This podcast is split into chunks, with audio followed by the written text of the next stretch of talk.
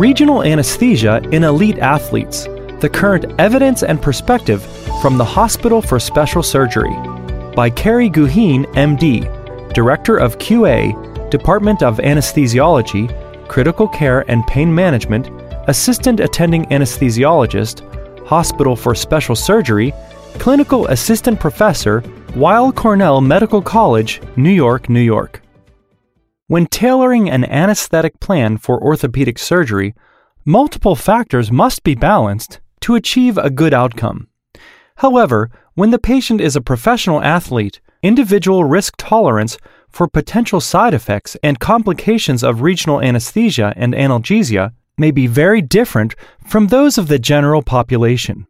The objectives of this article are to review some of the unique considerations that may be of interest to those who are caring for professional athletes and translatable to other professions who rely on certain physical characteristics to perform their jobs, and to elevate the discussion that is required to gain informed consent. Caring for a professional athlete is something we frequently face at the Hospital for Special Surgery, HSS, in New York, New York. We saw more than 350 professional athletes in 2018 alone. As a major orthopedic center, we encounter patients from all corners of the world and walks of life. Similar to all patients, athletes' health status, activities of daily living, and goals of surgery must be considered. In addition, we need to assess how the anesthetic and surgery may affect their professional performance when discussing their anesthetic options. As an analogy, we are frequently asked to make accommodations for patients undergoing general anesthesia who use their voices professionally, such as operatic singers. Here, we may choose a laryngeal mask airway or smaller endotracheal tube with or without the aid of video laryngoscopes to protect the vocal structures. I look at caring for professional athletes or others who depend on physical skills for their livelihood in much the same way. Because we perform regional anesthesia for most of our cases at HSS, this is something not to be taken lightly. We know from prior studies that regional anesthesia, including peripheral nerve blocks or PNBs and neuraxial techniques, is not without risk. Although ultrasound has made regional anesthesia more accessible, it has not eliminated some of those risks. However, the second ASRA evidence based medicine assessment of ultrasound guided regional anesthesia executive summary does support the use of ultrasound to decrease the incidence of local anesthetic toxicity, or LAST, and the incidence and intensity of hemidiaphragmatic paresis, or HDP. Minimizing HDP is a common goal when performing brachial plexus or upper extremity PNBs interscalene blocks have a 100% incidence of HDP. Supraclavicular blocks typically have a 50% incidence. Although those side effects rarely last longer than the duration of the block, persistent paresis for more than a few months has occurred in patients who have had an interscalene block performed with a peripheral nerve stimulator. Most patients would not necessarily be bothered by persistent HDP.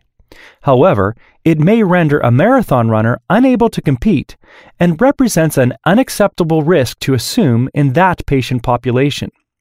Whether ultrasound guidance contributes to decreasing persistent phrenic nerve paralysis is unclear, but the complication could be problematic for some professional athletes and is worth considering in the same way we may avoid the risk of HDP in patients with advanced pulmonary disease. Despite ultrasound guidance decreasing the incidence of LAST and HDP, the ASRA summary reported a lack of evidence for ultrasound decreasing the incidence of postoperative neurologic symptoms, or PONS. PONS is perhaps the most complex and least predictable complication of regional anesthesia. We know from prior studies that the incidence of temporary, resolving in less than six months, PONS, such as paresthesia, can be as high as 19%.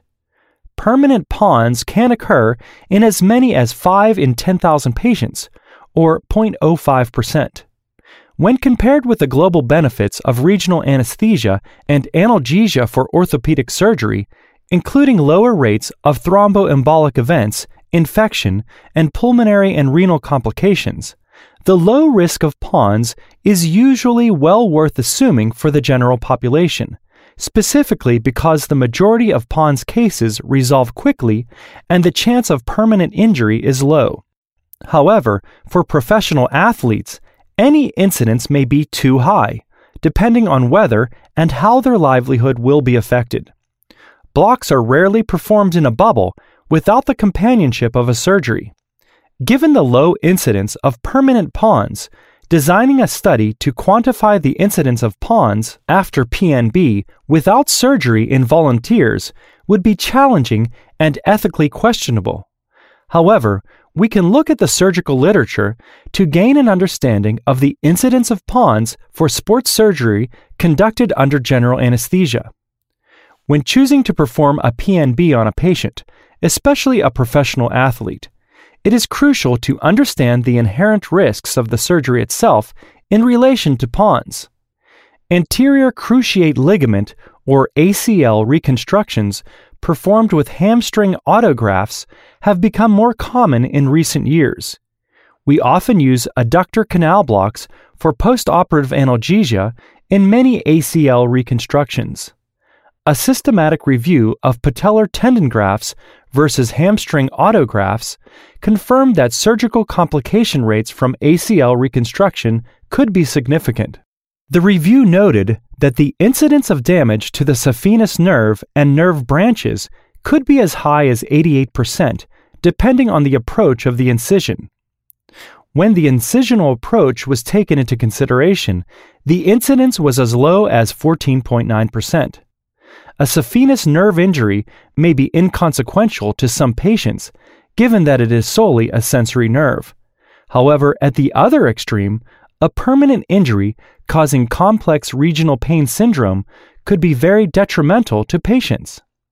Other surgeries are also associated with PONS when performed under general anesthesia. Shoulder surgery is one of the higher risk surgeries for neurologic complications. In typical sports procedures, injuries to the brachial plexus are seen in 1 to 2% of rotator cuff surgeries and 1 to 8% of anterior instability surgeries. This increases to 3% for shoulder replacements and 2 to 4% for reverse shoulder replacements. The Latarjet procedure, typically performed for shoulder instability, is associated with even higher rates of PONS. In a study of 34 patients undergoing a Latarjet procedure under total intravenous anesthetic, 20.6% of patients had a clinically detectable nerve deficit after surgery. Interestingly, intraoperative neuromonitoring comprising somatosensory evoked potentials and transcranial motor evoked potentials was used in the study. In 76.5% of cases, an alert for nerve injury was recorded, followed by alteration in surgical and anesthetic conditions to restore baseline nerve signals. Patients undergoing ulnar collateral ligament or UCL reconstruction at the elbow, which is common to baseball pitchers and known colloquially as Tommy John surgery, by nature of the injury, have a high risk of postoperative ulnar neuropathy. A systematic review of UCL surgeries found that the incidence of ulnar neuropathy was as high as 12%, with some of those patients additionally having an ulnar nerve transposition at the time of the original surgery. As anesthesiologists, we are asked to look at the big picture, taking into account the surgery, the patient's medical history, and socioeconomic factors. As regional anesthesiologists, we must additionally consider how complications of our blocks and the surgery may affect patients on a long term basis. Although the incidence of complications from PNBs appears to be low, it may not be low enough for certain patient populations. Many people may not mind or even notice a small sensory deficit postoperatively as they recover. But to a professional athlete or concert violinist, even the smallest of deficits may cause anxiety during recovery. A more permanent deficit may lead to a decrease in performance or an inability to perform their job and hence loss of their livelihood. This is not to say that regional anesthesia is not without benefit for most patients. We perform tens of thousands of regional anesthetics a year, and our patients greatly benefit from them. We are fortunate to have surgical colleagues who not only support the use of regional anesthesia, but also request it for most of their patients. Although our surgeons have anesthetic preferences, they trust that we will make the right decision for patients in terms of risk versus benefit of a regional technique, even in a professional athlete. On occasion, our surgeons, who are worried about their own complications, will ask us not to perform a PNB so that they are able to assess neurologic function post operatively. We have open and honest discussions with all of our patients regarding the potential risks and benefits and what that may mean for their recovery and future. Many professional athletes have been coached from their trainers, team physicians, and agents to be extremely risk adverse and therefore elect to have a general anesthetic or simply a neuraxial technique, not wishing to gamble on the extraordinarily rare complications from PNBs. It is important to remember that this does not prevent all risk of PONS, and we emphasize this to them as well.